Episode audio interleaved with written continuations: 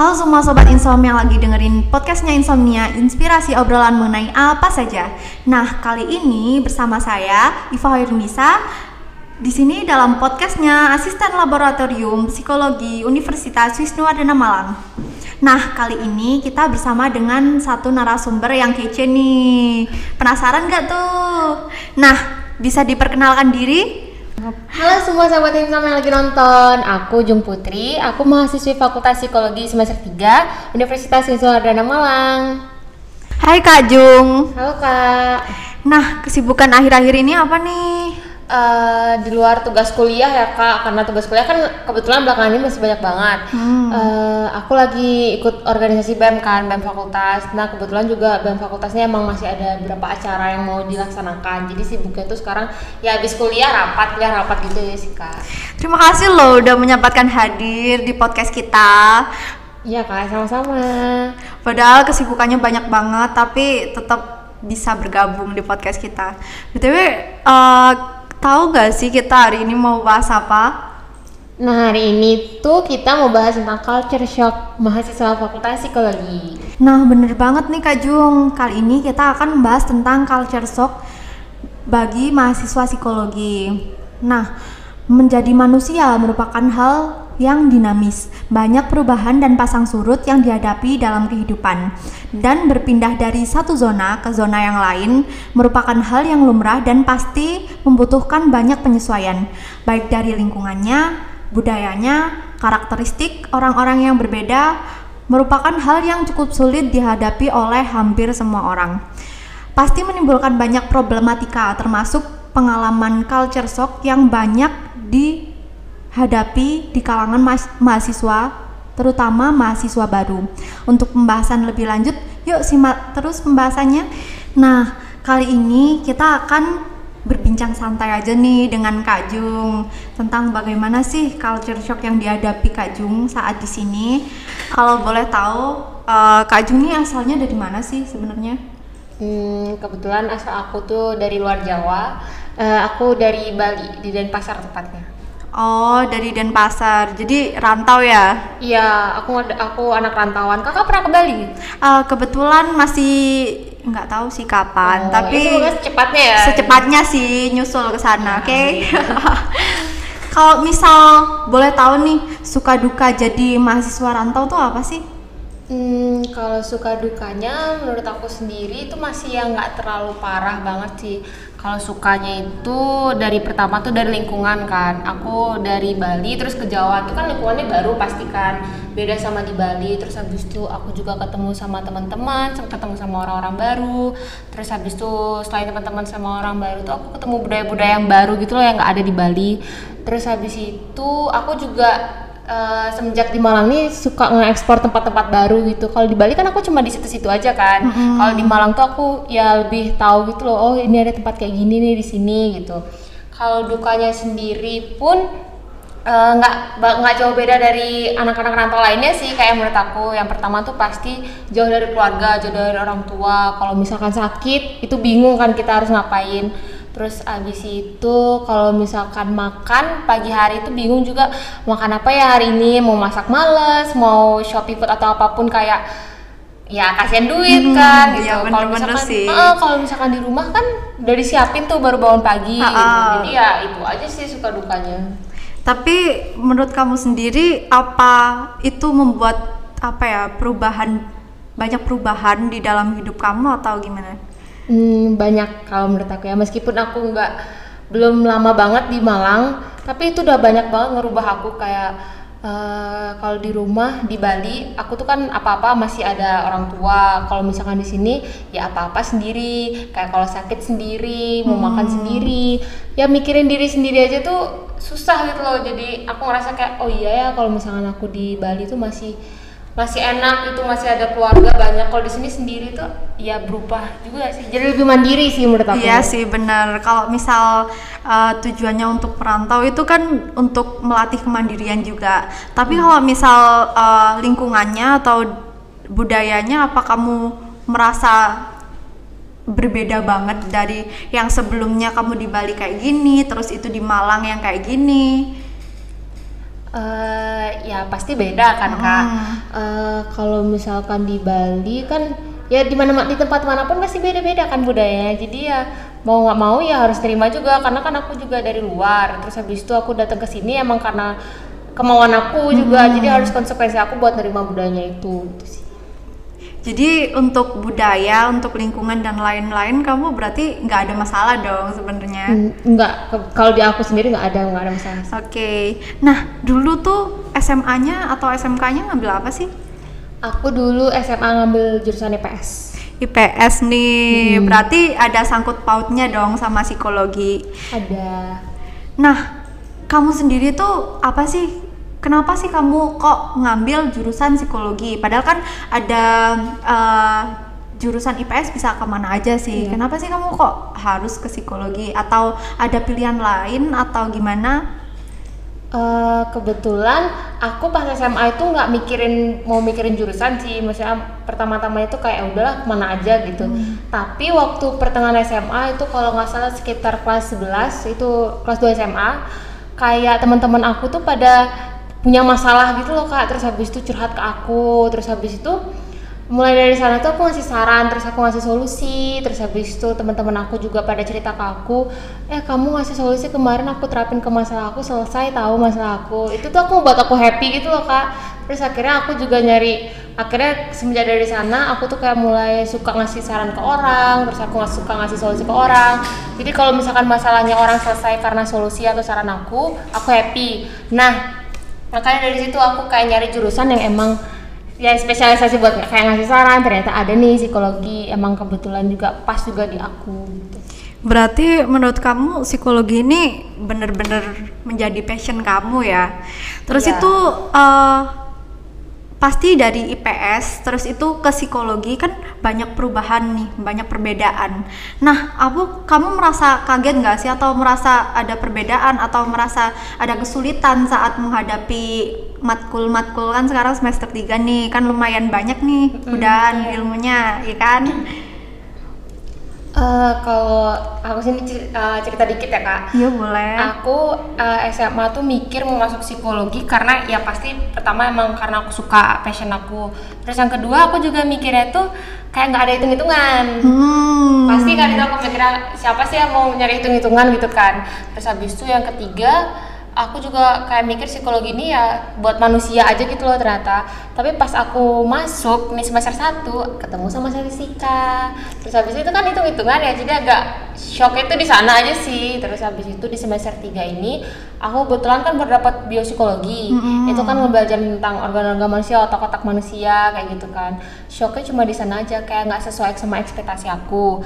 Tapi eh, di luar itu tuh sebenarnya eh, perbedaannya tuh kayak aku lebih ngerasa gitu loh kak kalau misalkan dosen tentang psikologi kepribadian nih ngomongin tentang sifat-sifat manusia terus habis itu tentang tingkah laku manusia aku tuh jadi makin sadar kayak oh iya ya manusia tuh kayak gini manusia tuh kayak gini. Kalau dia mau berperilaku tuh ternyata udah ada jalannya kayak gitu loh kak. Terus habis itu secara nggak langsung tuh aku sadar kayak ilmu psikologi ini tuh emang relevan sama kehidupan kita sehari-hari meskipun kita nggak sadarin gitu. Nah, saat masih SMA dan saat kamu berada di perkuliahan, apa sih yang paling kamu rasakan perbedaan apa sih yang paling kamu rasakan?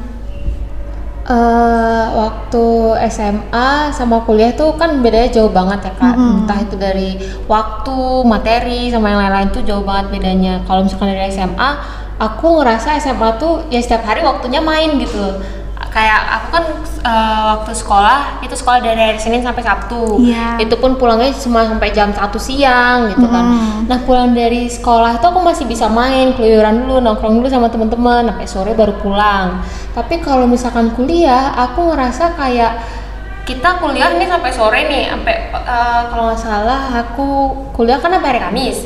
Itu paling sore itu pulang jam 4. Nah itu tuh pulang dari kuliah tuh nggak yang langsung bisa main gitu sama teman-teman, malah mikirin tugas terus tugas terus gitu kan. Kakak juga ngerasa kayak gitu? Iya dong pasti. Terus itu kalau misal udah di rumah tuh rasanya itu ya udah capek gitu. Iya. Ya terus itu gak ada kesempatan sih. Tapi ya kan sampai Kamis. Terus itu masih ada waktu Jumat, Sabtu, Minggu Hmm. itu sih enaknya. Nah kan kemarin SMA terjebak pandemi nih. bener nggak bener banget terus itu sempet merasakan pembelajaran daring juga kan. Apa sih yang kamu rasakan kemarin pas pembelajaran daring di SMA sama kemarin juga uh, perkuliahan juga sempet daring? Hmm. itu perbedaannya apa sih? Uh, kalau SMA aku kan baru daring itu kelas 3 SMA which is itu kan udah kayak masa-masanya tuh harusnya seneng-seneng kan ah, di sekolah. ah, cuma kayak hilang gitu loh masa jaya-jayanya di sekolah. Bener sih. terus akhirnya mau masuk kuliah pun itu kan masuk ke dunia yang baru ya. Apalagi kan aku bukan dari maksudnya bukan kuliah di Bali ya aku kuliah di Malang nih. Hmm. tempat baru nih gitu bahasa baru orang-orang baru lingkungan baru. Jadi itu menurut aku berat banget sih dari transisinya dari SMA ke kuliah gitu apalagi daring. Karena kan kita kayak cuma ketemunya itu secara virtual. Sih, virtual terus habis itu juga waktu itu aku ospek juga sempat virtual kan. Terus habis itu makanya dari sana kayak ya daring nih. Tapi sempat juga kalau waktu itu semester 1 sempat uh, beberapa kali offline kan. Kebetulan juga aku sempat ke sini cuma sekali. Nah dari yang uh, sekali offline tuh kayak aku ngerasa kuliah daring nih kayak nggak efisien gitu loh kak. Kayak nggak bisa aku ngertiin nih materi-materi yang dikasih sama dosen gitu. Kalau misalkan kuliah offline ya enak karena kalau misalkan kita ada pertanyaan atau apa pun itu bisa dijawab langsung gitu sih. Iya sih aku juga uh, dulu kan kebetulan aku semester 5 kan. Ya. Nah dua tahun tuh. Mm -hmm. Maba eh, berarti pas Ma ospek juga kakak online iya ospek online wow. terus kan uh, untuk sistem-sistemnya kan masih kaget banget kan yeah. Jadi tuh kayak kurang persiapan dan lain-lain. Dan selama hampir dua tahun itu tuh kayak cari temen tuh sulit gitu. Mm, yeah. kalau misal menurut kamu gimana? Iya dari dari pertemanan pun kayak aduh gimana ya? Sungkan nih kalau mau ngechat. Apalagi kan kita waktu itu punya grup maba kan. Mm -hmm. terus habis itu kayak uh, ya susah karena kita nggak bisa ketemu langsung. Jadi kita nggak tahu nih orangnya yang mana. Pas ketemu langsung pun pertama kali kayak aku mikir ini siapa ya? Ini siapa ya? Gitu. Jadi tebak-tebak iya, manggis gak sih? iya. Kalau misalkan kalau misalkan kita ketemu langsung kan kayak langsung bisa kenalan kan kayak tahu ini siapa kayak karakter aslinya kayak gimana gitu. Jadi lebih tahu lebih enak aja sih kalau misalkan ketemu langsung itu. Nah ini kan udah masuk luring lagi nih, hmm. sebulan gak sih? Iya, bahkan kayak belum sebulan deh. Belum sebulan. Nah, kalau misal masalah uh, pertemanan itu kamu kesulitan gak sih kemarin tuh kan kita selama dua tahun nggak tahu orangnya yang mana, hmm. terus itu kan pasti hubungan di media sosial aja sama di langsung real life itu kan berbeda. Itu hmm. kamu merasakan perbedaan yang sulit nggak sih atau teman-teman kamu ternyata banyak yang ngegeng atau gimana hmm. pas masuk kuliah luring? Uh, kebetulan kalau misalkan aku, aku bersyukurnya sih karena teman-teman aku yang sekarang ini di semester aku sekarang tuh uh, mereka tuh nggak pakai geng-geng circle-circlean gitu lagi yeah, sih, yeah, yeah. kayak mereka tuh emang berbaur sama semuanya gitu. Apalagi kan kalau misalkan aku ngerasa juga aku dari luar, teman-teman aku kebanyakan dari sini, teman-teman aku juga kayak kalau misalkan dia lagi ngumpul kan mereka hmm. pakai bahasa Jawa gitu kan. Terus kalau misalkan ada aku kadang teman-teman aku kayak eh jangan pakai bahasa Jawa pakai bahasa Indonesia biar juga ngerti gitu. Jadi aku bersyukur itu dari sana sih. Terus habis itu teman-teman aku juga ngertiin aku. Terus habis itu teman-teman juga mau ngajarin aku tentang kalau misalkan aku kurang ngerti sama budaya di sini kayak gimana gitu. Mereka ngasih tahu gini loh Jung budaya di sini tuh kayak gini pokoknya saling sharing aja sih.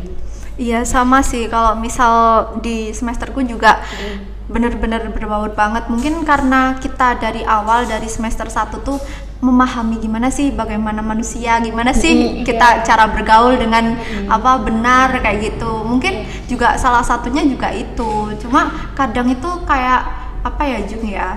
Kayak kita itu pasti ada suatu momen ketika di mana kita harus berteman dengan beberapa orang aja itu kamu merasakan nggak sih maksudnya tuh uh, menurut kamu butuh nggak sih kayak uh, pertemanan yang bener-bener lekat kayak gitu?